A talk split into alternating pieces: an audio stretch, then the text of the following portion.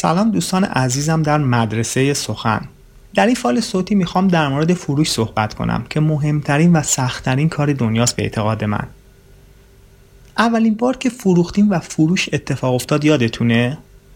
شاید بگین که اصلا کار من ربطی به فروش نداره. من مسئول بخش آموزشی هستم و از اینجور بهونه ها ولی من می‌خوام بگم به شما دوستان عزیز که شما کل زندگیتون این کار رو انجام دادیم یعنی همه ما این کار رو انجام دادیم. فروش یکی از اولین مهارت است که در مقام انسان یاد می‌گیریم.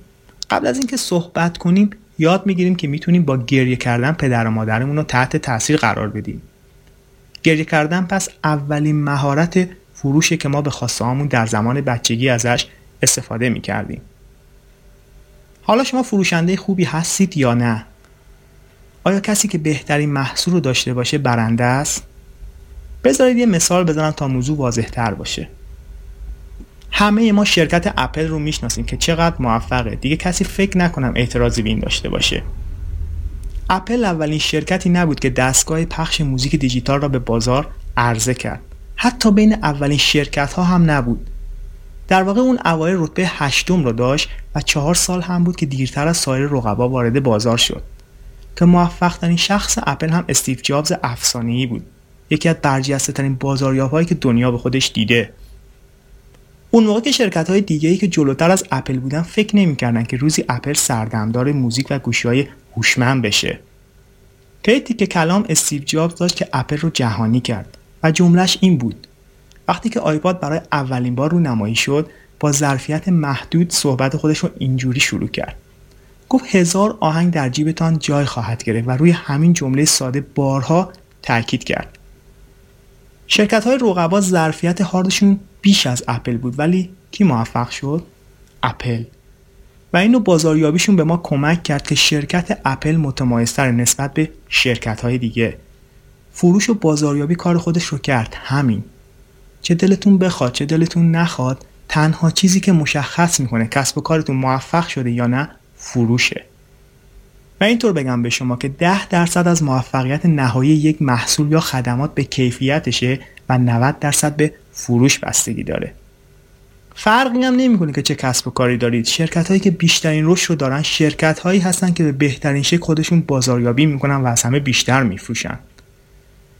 منم عقیده دارم که کیفیت یه محصول باید از همه چیز مهمتر باشه و هر شرکت باید جایگاه مناسب و ارزش خودش رو داشته باشه. ولی واقعیت اینطوری نیست. دارن هاردی جمله قشنگی داره. در مورد فروش میگه کسی که می‌دونه چگونه یه مشتری رو به چنگ بیاره کسی است که از همه بیشتر پول در میاره. نقطه تمام. پس درست انتخاب کنید چون چه بخواهید چه نخواهید گفتم این فروشه که پادشاهی می‌کنه و نباید از این قضیه فرار کنید.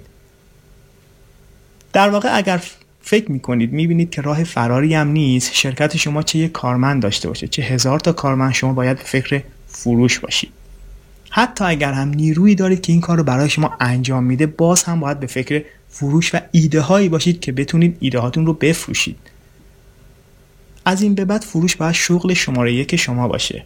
چون وقتی فروش اتفاق نیافته کسب و کاری هم وجود نداره. فروشی که به شما میگه که اصلا کسب و کاری دارید یا نه. چون اگر به اندازه کافی گفتم نفروشید در اون تجارت دیگه جایی ندارید. حالا می‌خوام چند روش یا چند نکته در فروش رو برای شما دوستان عزیز به اشتراک بذارم. اولین روش در فروش اینه که باید سعی کنید به مشتریان خودتون یاری برسونید. اگر مشتری شما احساس کنه که شما قصد دارید چیزی بهش بفروشید فروش اتفاق نمیافته. واقعا همین حالا این کار رو انجام بدین.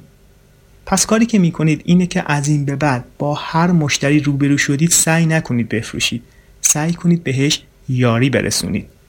قشنگ بهش فکر کنید که چطور می‌تونید خدمات به مشتریان خودتون برسونید. محصول شما چطور می‌تونه به عمیقترین نیاز یا ترس یه مشتری جواب بده؟ محصول شما چه مشکلی رو حل می‌کنه؟ به این موارد باید قشنگ فکر کنید. پس نکته اول این بود که اگر می‌خواین چیزی بفروشید از فروش دست بکشید و ببینید در عوض چطور می‌تونید یاری برسونید. شاید سوال باشه واسه شما که بپرسید که اگر محصول من به کسی یاری نرسونه چطور؟ در این جور مواقع یا شما مشتریان درستی انتخاب نکردین یا محصول شما اون محصول مناسب مخاطب شما نبود. مرسی که به این فایل صوتی توجه کردین، محصول فروش داخل سایت کاملش رو قرار میدم. اگر دوست داشتید می‌تونید از داخل سایت تهیه کنید. موفق و بهترین خودتان باشید. من فرشید پاک نجات هستم مربی و مدرس مهارتای ارتباطی فن بیان و سخنرانی.